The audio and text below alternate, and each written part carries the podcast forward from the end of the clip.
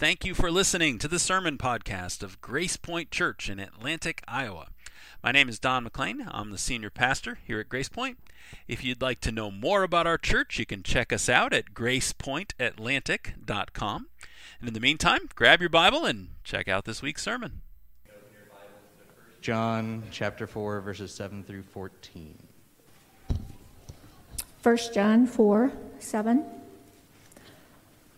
Beloved, let us love one another, for love is from God, and whoever loves has been born of God and knows God. Anyone who does not love does not know God, because God is love. In this, the love of God was made manifest among us, that God sent his only Son into the world so that we might live through him. In this is love, not that we have loved God, but that he loved us and sent his Son to be the propitiation for our sins. Beloved, if God so loved us, we also ought to love one another. No one has ever seen God. If we love one another, God abides in us, and his love is perfected in us. By this we know that we abide in him and he in us, because he has given us of his Spirit. And we have seen and testify that the Father has sent his Son to be the Savior of the world. Well, good morning. Thank you, Galen, for reading, and the worship team for leading us. This morning we have the opportunity to celebrate the Lord's Supper together, so just so you can be prepared for that. If you are here in the room, we use these little cups, at least we have been during the pandemic era here. And so we'll use these later. Hopefully you got one when you came in. If you did not, we'll be bringing one to you when we get to that part of the service. If you're worshiping with us at home, we encourage you to participate as well in the Lord's Supper. You know, and I've been meaning to say, every month I forget to say it, we can bring you these little cups. If you're worshiping with us at home and you're within 10 or 15 miles, I'm not driving to Houston, but if you're... if you're in the area and would like, I could bring you some of these. We'd be happy to do that. But your crackers and juice or whatever you use at home is also just as good in the Lord's eyes. And we do encourage you to join with us with communion from home. We will be in the text you just heard a moment ago, so let's ask for the Lord's help with it, and then we'll get right into it. Lord, thank you so much for bringing us here. It is good and right to be your people, to be gathered, and we're just grateful. We're grateful to be your sons and daughters, which is a big part of this text this morning. And so we would just ask for your help now. There's this is a hard passage in some ways for us to understand. It's a hard passage for me to communicate.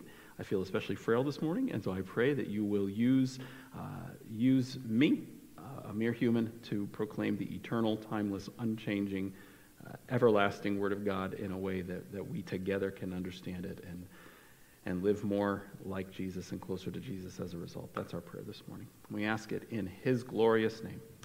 Amen. There's something about the human mind that likes to know the reason for things. We just need to know the reason for things. It starts when we're young. It's why children are always asking why. Why is the sky blue? Why do I have to take a nap? Why can't I have a snack before dinner? Why? And it doesn't stop when we get older. The question doesn't go away. It just gets harder.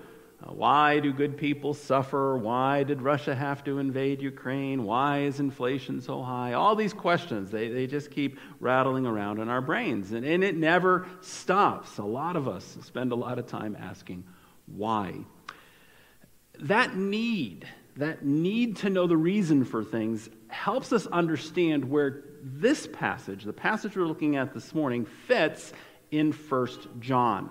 So we're studying together through 1 John, and I think this passage has a particular function. See, John's already told us several times in this letter that we're supposed to love one another. All right, it's one of the big themes in this letter. We've talked about that. Christians must love one another. In fact, I count at least 7 times in the first 3 chapters. We're in chapter 4 now, but there's at least 7 times in the first 3 chapters where we're told directly or indirectly that we're supposed to love one another. And he's going to do it 2 more times today, 2 more times in this passage. He's going to tell us to love one another. But John's not just repeating himself. I don't mean to give you the impression he's just, he's run out of things to say, so he's just saying the same thing over and over again. That is not what's going on at all. No, he adds something in today's passage to the command to love one another. And what he adds is an explanation. He's going to tell us why. He isn't, I don't know, he maybe hinted at it up to this point, but now he comes out and he tells us why it's so important for you and I to love one another. And it's not a pragmatic reason. It's not because it maintains unity or because it makes us look good. It's none of these kinds of things. The reason we're supposed to love one another is that God loves us. That's what he's going to connect it to. And I think that's the main lesson of this passage. We're supposed to love one another because God loves us. But it's not as simple as that. John's going to actually take us deeper into that. There's another part to the formula here, if I can call it that.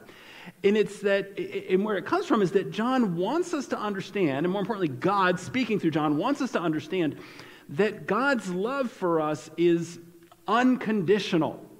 Right? It's unconditional. There are no conditions or reasons. Reasons is the wrong word. There's no conditions. We're going to stick with that one. There's no conditions to God's love for us.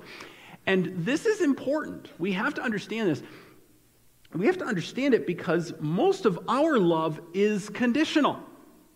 As human beings, when we start talking about loving things or sometimes even, sadly, people, a lot of times our love is a conditional sort of love. So what do I mean by that? What do I mean that our love is conditional? And we're going to see in this text that God's love is unconditional. Let me give you a trivial example, what I mean by conditional love. 15 years ago, if you had asked me my favorite ice cream, I would have told you Ben & Jerry's. I would have said, I love Ben & Jerry's. Now remember, I came from New England. I'd pastored in Connecticut for 10 years. We were like 2 hours away from the original Ben & Jerry's store. Laura and I visited it. And it was good stuff. I loved Ben & Jerry's ice cream. Right? In fact, I would have said chocolate chip cookie dough. I love Ben & Jerry's chocolate chip cookie dough. However, that has changed. It changed. My love was conditional for that ice cream. We moved to Iowa, and we found two things. One, we found Ben & Jerry's was hard to find. There's not nearly as much of it out here. And the other thing we found is that the stores mostly sold a brand called Blue Bunny. Blue Bunny. Now, I'm going to be honest with you. I was a little suspicious of the bunny at first. I really was. They don't have Blue Bunny on the East Coast. Never saw it in my life. And now I'm like, bunny? Rabbits don't make ice cream. What are you talking about? I still don't understand where they get the name from. But you know what? That stuff is good. That's what I actually found. I actually really like the Blue Bunny brand of ice cream, and it's a lot more affordable. So now when I go to the store, if I buy ice cream, we don't do it a lot, but if I do, I'm going to buy Blue Bunny.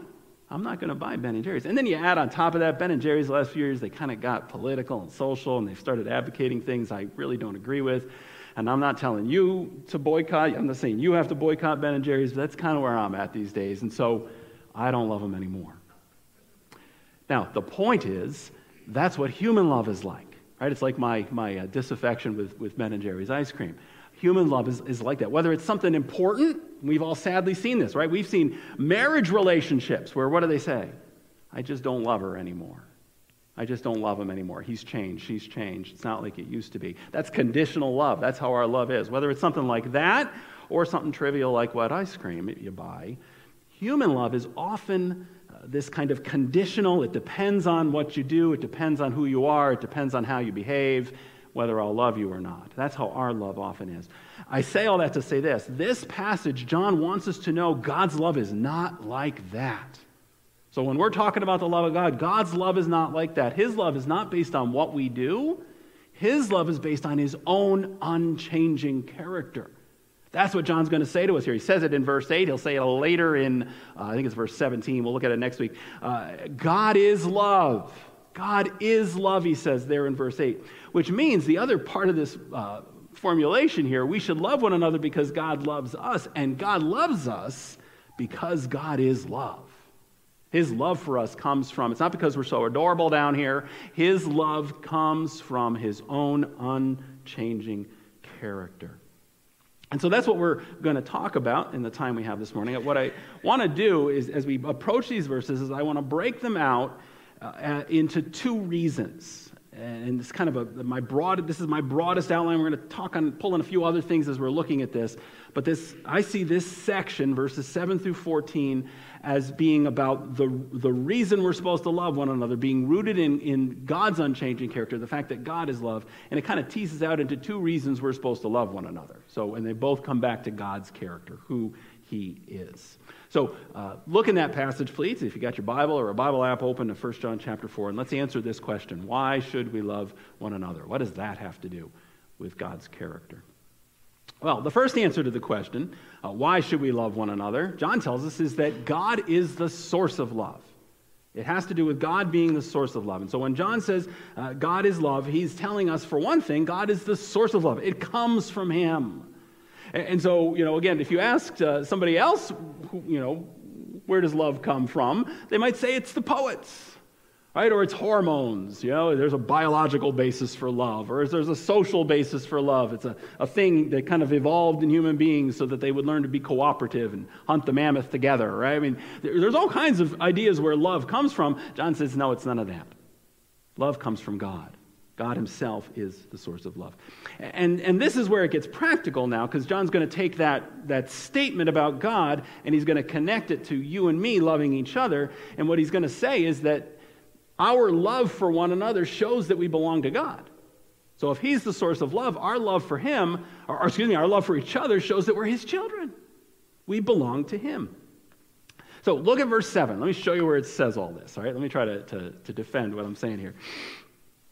John begins, he says, beloved, and a term of endearment. He's used it several times in this letter. It's like pulling us close. He says, beloved, let us love one another. So there it is. I told you, there's time number 8 we've been told to love one another. God wants us to love one another, he says. It's a major theme of the letter. This time, though, he gives us a reason. He says, beloved, let us love one another for. That word tells us here comes an explanation. You could even translate it because. Let us love one another for, or because love is from God. We should love one another because love comes from Him. That's what he says. Then he keeps going. He's got more to say on that. He says, because love is from God, whoever loves, so here he's making the connection, whoever loves has been born of God and knows God. So, beloved, let us love one another, for love comes from God. Whoever loves has been born of God and knows God. That's verse 7. So, He's the source. Love comes from Him.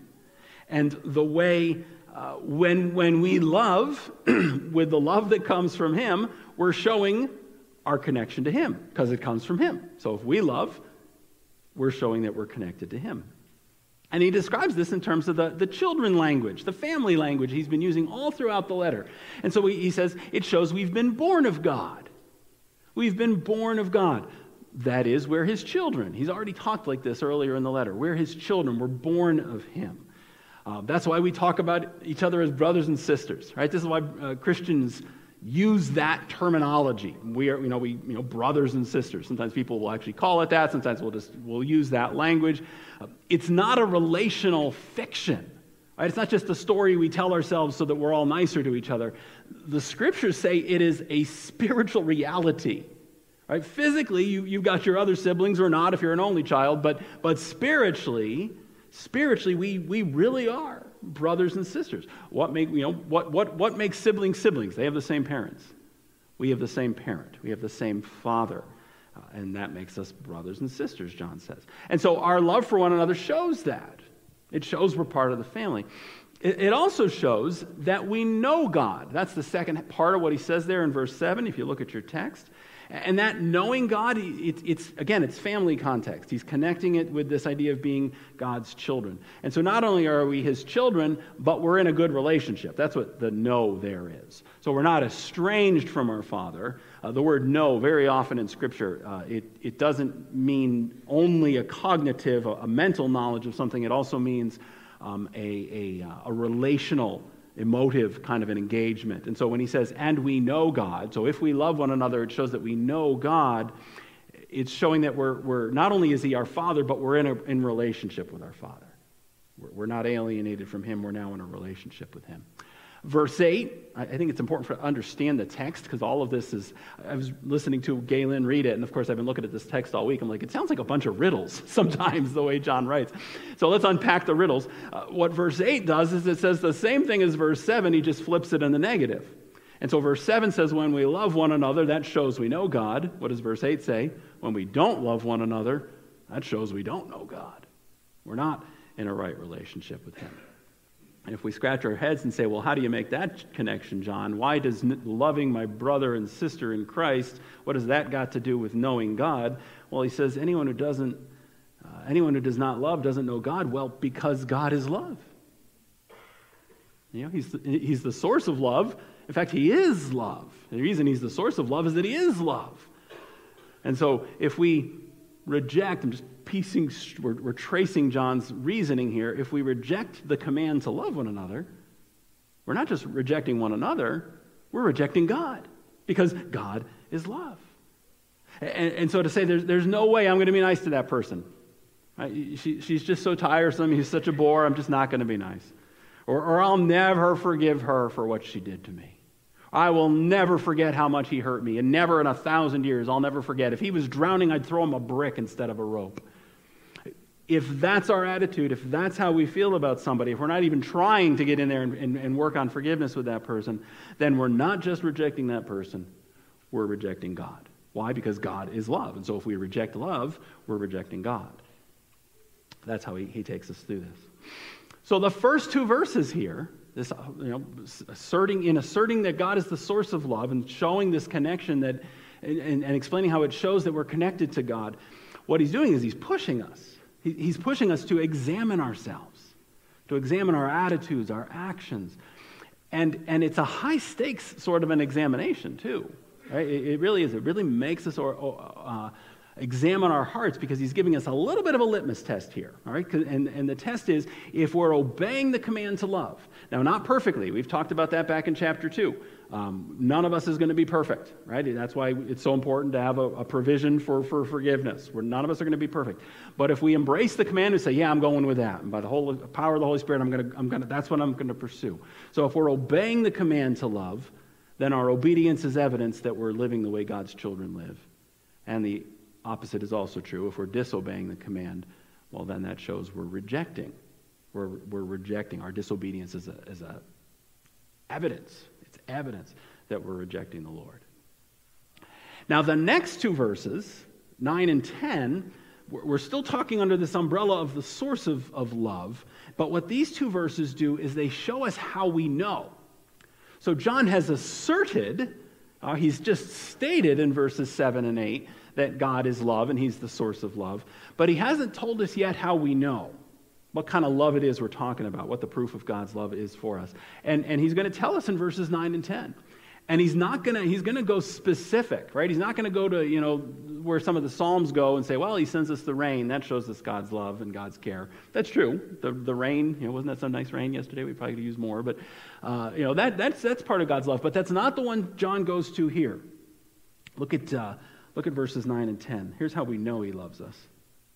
In this, the love of God was made manifest. Here's how we know, among us, that God sent his only Son into the world so that we might live through him.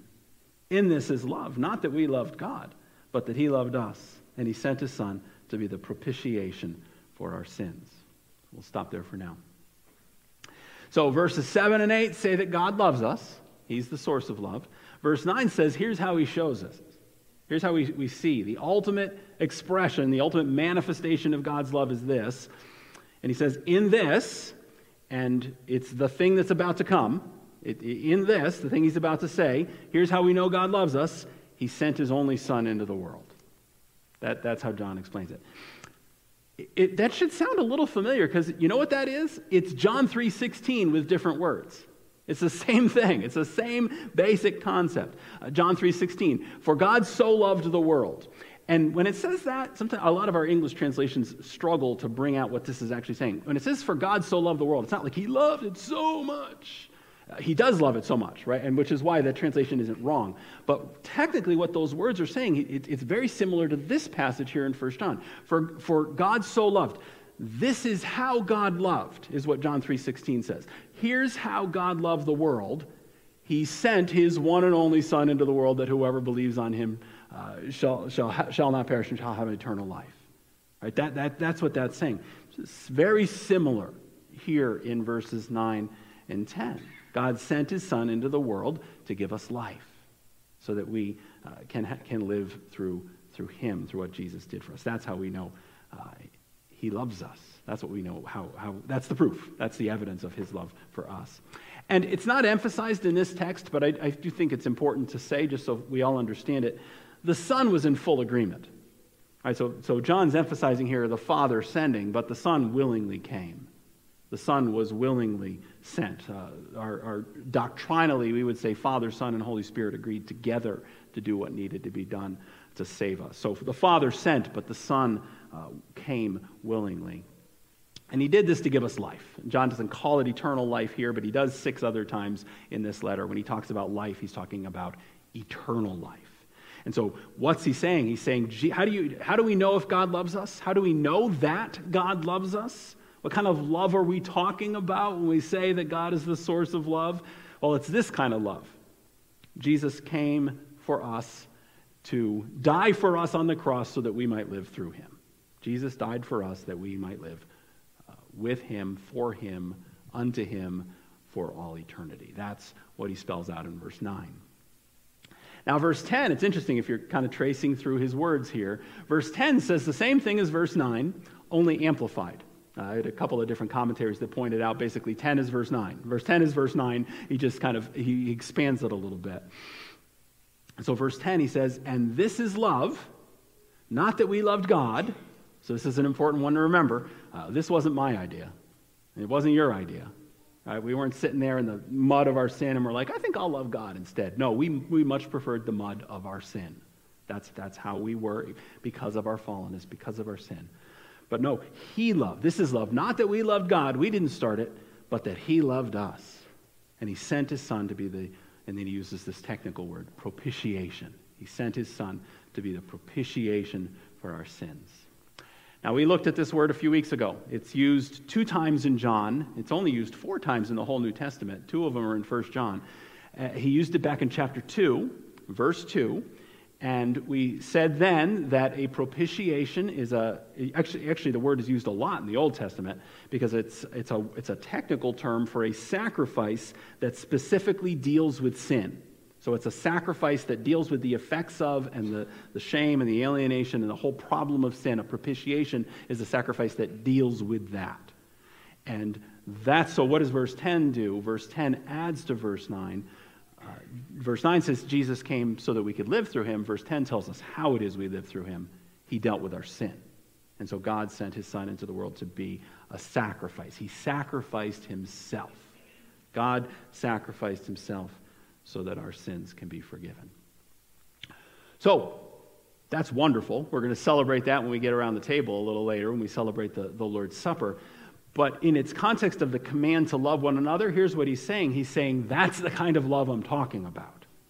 Right? So when John says love comes from, love one another because love comes from God, what kind of love do you mean, John? I mean the love that gives itself away. Love one another with a love that gives itself away for the good of other people. So that's the takeaway for you and me on this first reason. Right, so lots of rich theology there about God and his character and how much he loves us and how we know that he loves us. Wonderful stuff that transforms our lives. And that's exactly the point. Because it's transforming our lives, here's what comes out. You and I love that way. Now, that's what we're called to do. When we love that way, when we give ourselves away for the good of other people, we're loving the way our Father loves. We're loving the way he loves. And that circles back to verse 7, which is why I think all these first 4 verses are connected. All he's done in verses 9 and 10 has taken us back to verse 7. Whoever loves has been born of God and knows God. We're his kids. We're his children. So why do we love one another? We love one another because that's what we do in this family. That's what God's kids do. It's one of his family values. Every family has values. Mine does. Yours does. Families have different values. One of this family's values is that our Father loves us, and therefore we love one another. So that's reason number 1. God is the source of love, And we love one another because of that. And flowing out of that, our love for one another shows our connection to him.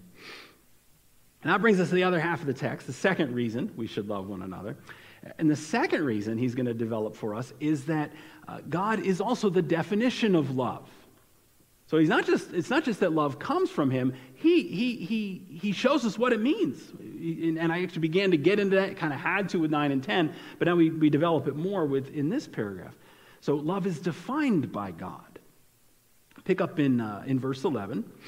So he calls us beloved again, and that's actually one of the reasons I think we're starting a new idea. John uses these words, beloved, little children. He uses them almost like punctuation marks sometimes in the way he writes. And so he starts another idea, and again, it's all in a context of love and affection, God's for us and then his for his church. He says, beloved, if God so loved us. Now, let me stop there for a minute. You're looking at your text, right? You've got it open in front of you. There's your text.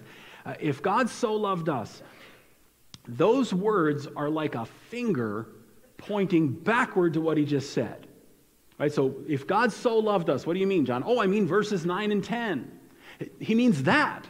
Right? He means the cross. If God so loved us, if that's how God loved us, then he draws a conclusion from that. Then we should love one another. Again, he doesn't, if God so loved us, we should feel really good about ourselves. You can get that from other passages, but it's not here. Here, if God so loved us, if God did that for us, well, then we better love one another. That's the conclusion he draws. So there's that command again. I told you that the command to love one another occurs 2 more times in today's relatively short passage. So we're up to 9 now, if my count is right, in the whole letter. The difference this time, the difference in verse 11 versus the one in verse 11, is that this time he is rooting it directly in the cross. So again, we were talking about it already from verses 7 through 11, but now he's, like I said, it's like a finger pointing. If God did that for us, then we should love one another. That's what he says there in verse 11. And so what this does for us is we're wrestling with this. We're trying to figure out what does it look like for Christians to love one another. What it does is it makes nothing less than the cross. Here we are, first Sunday of Lent. Hopefully we'll be all, thinking about the cross more as we get closer to Good Friday and then to Easter. What this does here, what John does is he makes the cross itself the template for Christian love. Now, that doesn't mean we're going to die on crosses for each other. That wouldn't accomplish anything. Humans don't do that anymore, thankfully. But what it's saying, what it means is that we're going to sacrifice ourselves in all sorts of ways. Big ways, little ways, day in and day out, as demonstrations of the love of God toward one another. And that's what he gets into in verse 12. And verse 12 actually gives us the other side of the tangible part of this, right? So God is the definition of love. So where is he going to go with that in terms of you and I loving each other? Or where he's going to go with that is that God is the definition of love, but you and I's job, our job, is to make that love visible in the world. Our job is to make that love visible in the world, and maybe I should have said the church specifically, because it's true that it applies to the world, but his context is mostly within Christian relationships in this letter. And so when we love one another, we take that love that is God, and we show it to each other. We manifest it in the world around us. So he says, and let me show you where he says this. So verse 12, he says, no one has ever seen God. Right, so it helps to reread verse 11, too, to get the flow. Beloved, if God so loved us, we also ought to love one another. And then you say, this feels almost like a non sequitur. What's the connection, John? We ought to love one another. No one has ever seen God. Why does he say that? Here's why he says it. We have a problem. We have a problem that he identifies there at the beginning of verse 12. That's why he says it. He's identifying, he's putting his finger on a problem. The problem is that we believe in God. That's why we're here. That's why his folks were reading that letter, right? If they didn't believe, they weren't listening to this letter. If you didn't believe, you wouldn't be here today. So the problem is we believe in God, but we can't see him.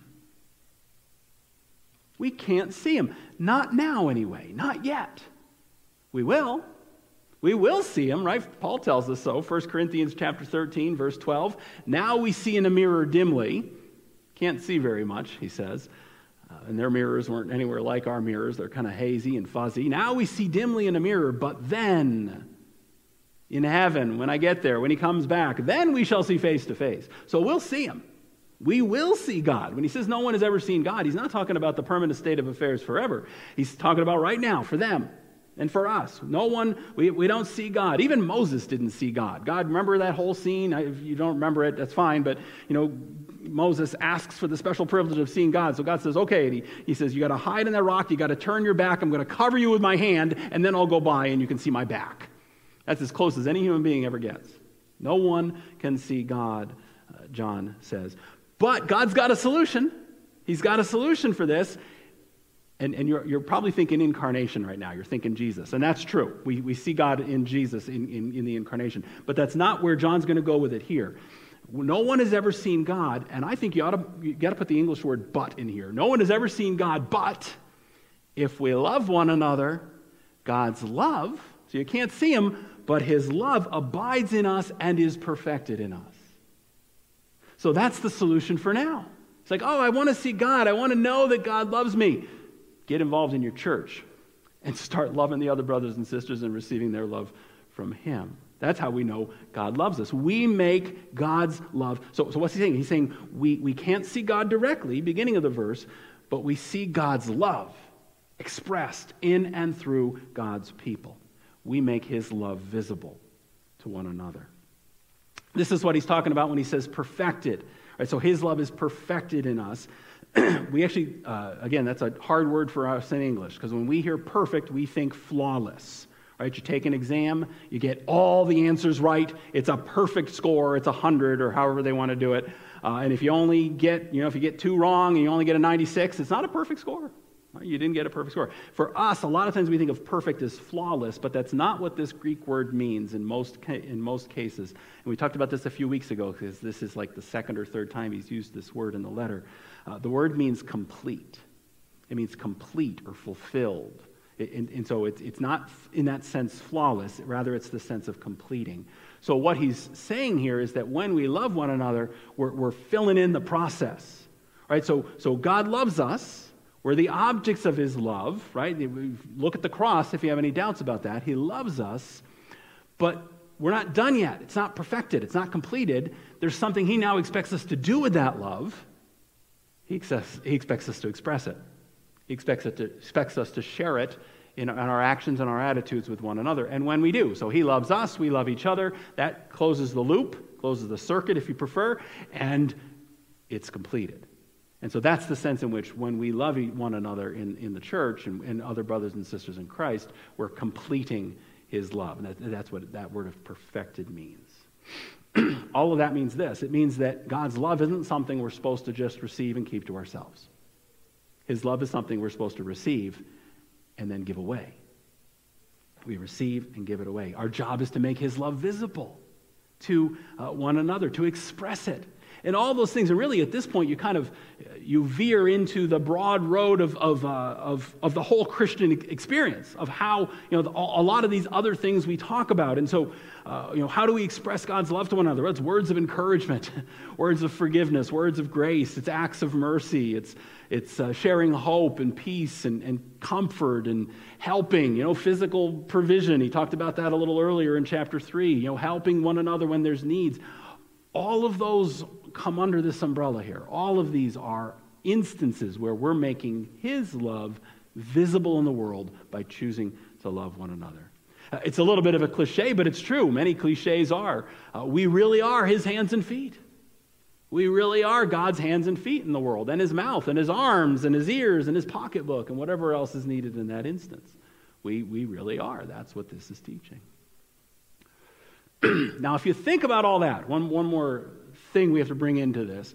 If you think about all of what we just said, that is a big responsibility. And in fact, I think you feel it. There's almost like a little bit of a, even though this is such positive stuff we're talking about, there's a little bit of a sense of soberness right now. You're like, well, that's a lot. That's a tall order. That guy just said that we are responsible for showing one another the love of God. That seems to be what we're saying here. And that, yes, that is what we're saying. And, you know, so, but I thought Jesus showed us the love of God. Yes, John talked about that in verses 9 and 10. Jesus went first. All right, think of the cross. Jesus went first. But Jesus is now seated at the right hand of the Father. And you know what he's done in the meantime until he comes back? He's delegated it to us. That's what John says. Jesus has delegated to us in, call it the church age if you like, he's delegated to us the responsibility of making his love visible to one another. So that's a big responsibility. I feel it, you probably feel it too. And the question I find myself asking is how? How am I supposed to do that? How are we gonna love one another? I think that's where verses 13 and 14 come in. Again, understanding reasons, understanding how things work. Let's read those two verses. John writes, I was going to say at this point, so my Bible starts a new paragraph here. And when Galen read this morning beforehand, she said, are you sure you had the cutoff in the right place? Yeah, I know it. I checked, let me say it this way. This part of John, it's a little tricky to see where one idea leaves off and another one picks up. I looked at 4 different commentaries this week, all good ones, solid ones that I trust. All 4 of them had the passage breaking in a different place. Even these 4 commentators, biblical, evangelical commentators, couldn't agree where the break is. I think the break is at verse 14, and it's not a new paragraph. So my Bible starts a new paragraph, maybe yours does too, but I think it's directly connected to verse 12. He says, by this we know that we abide in him, and he in us, because he's given us of his Spirit. And we have seen and testified that the Father has sent his Son to be the Savior of the world. So here's what he's saying. He's saying that's how we do it.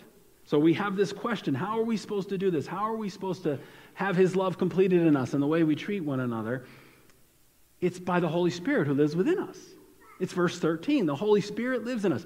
He abides in us. And it's another favorite word for John. It's the same word Jesus uses in John 15. Remain in me and I will remain in you. Abide in me. I am the vine. You are the branches. It's that word. So the Holy Spirit stays in us. He lives in us. And we stay in him. We're trusting in him. That's verse 13. That, John says, is the basis for our testimony.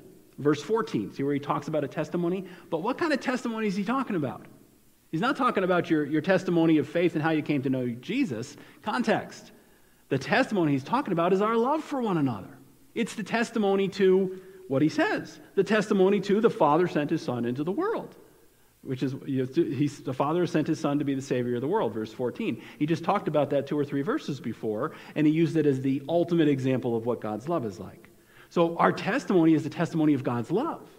How are we going to do this? How are we going to testify to each other about God's love? How am I going to tell you God loves you? Where's my strength going to come from?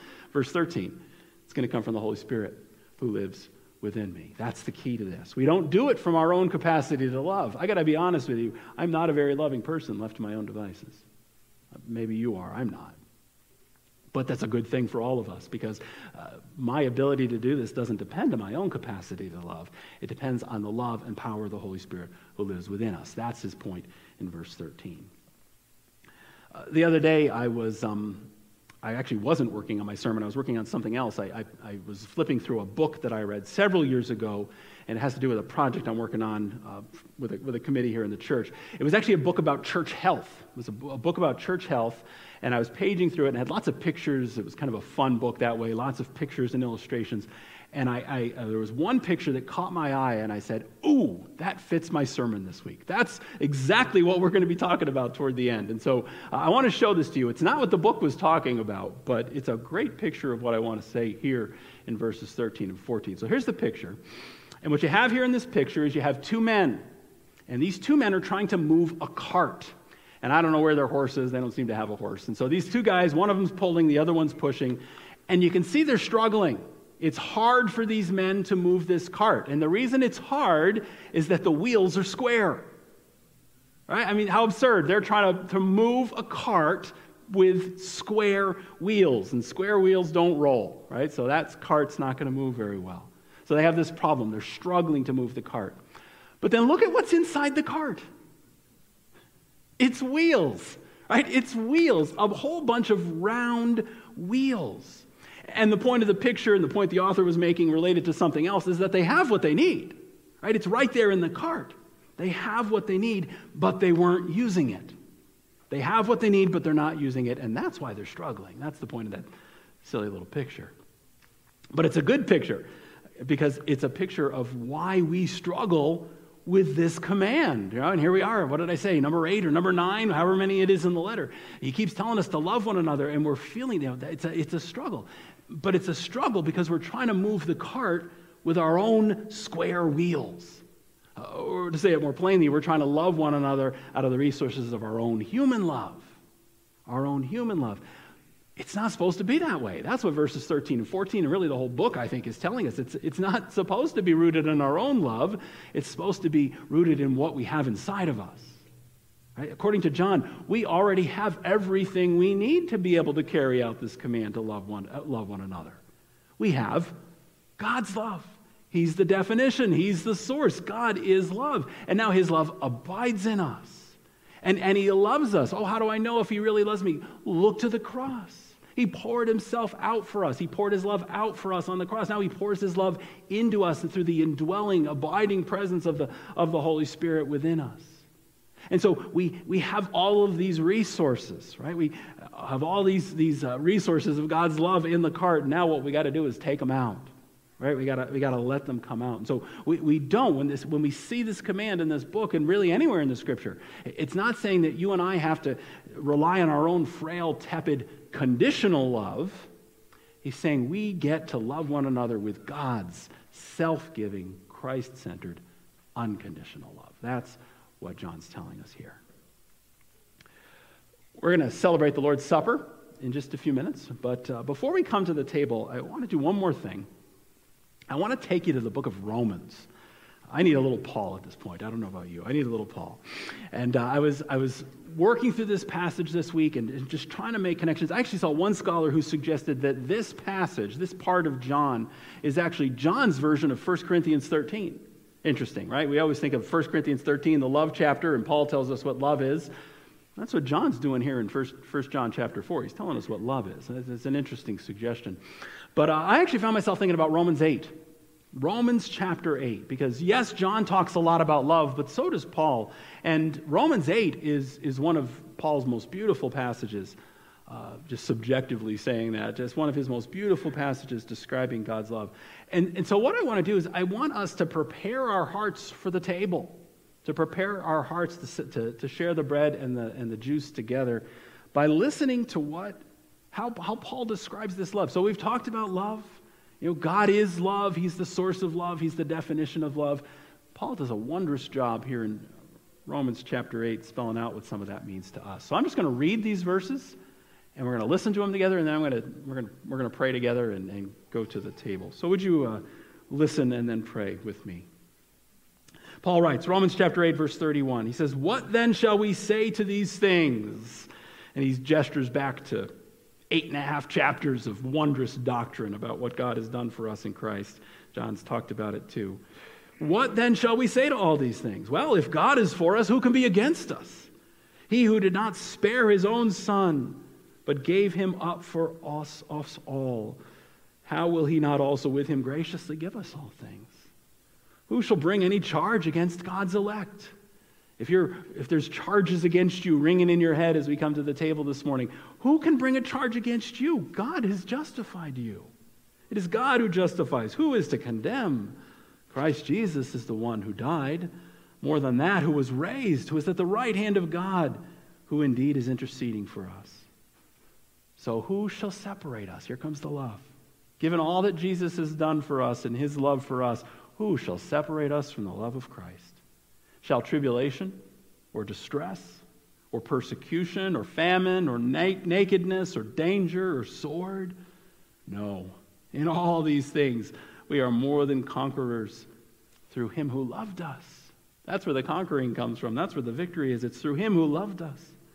For I am certain that neither death nor life, nor angels, nor rulers, nor things present, nor things to come, nor powers, nor height, nor depth, nor anything else in all creation will be able to separate us from the love of God in Christ Jesus our Lord. Would you pray with me, please? Lord, we thank you for that truth right there, that nothing can separate us from your love. You are love. Love comes from you. You define love. You show us what love is, and it emanates from you. You are love. There's no better way to say it than how John said it. You our love. And you promised to never leave us, and so there's nothing that can separate us from you. Not even our sin, Lord. Ultimately, not even our sin. Yes, it introduces awkwardness into the relationship, and we need to confess. But not even our sin can separate us from your love. And so we praise you for that. We thank you for that. We cling to that. The life and the hope and the peace that comes from that unchanging understanding, that unchanging transformation you've done by sealing us to yourself and sealing us in your love. Lord, we do confess our sin as we come to the table. If there is anything that we have done that is shameful or offensive in your sight, would you please bring that to mind right now? Not the stuff that's already been forgiven, but just anything that we have harbored in the last few days or weeks or whatever that we have not confessed to you. Would you please bring that to mind even now in these few moments of silence, that we might confess that, be done with it, receive that forgiveness that's talked about earlier in 1 John.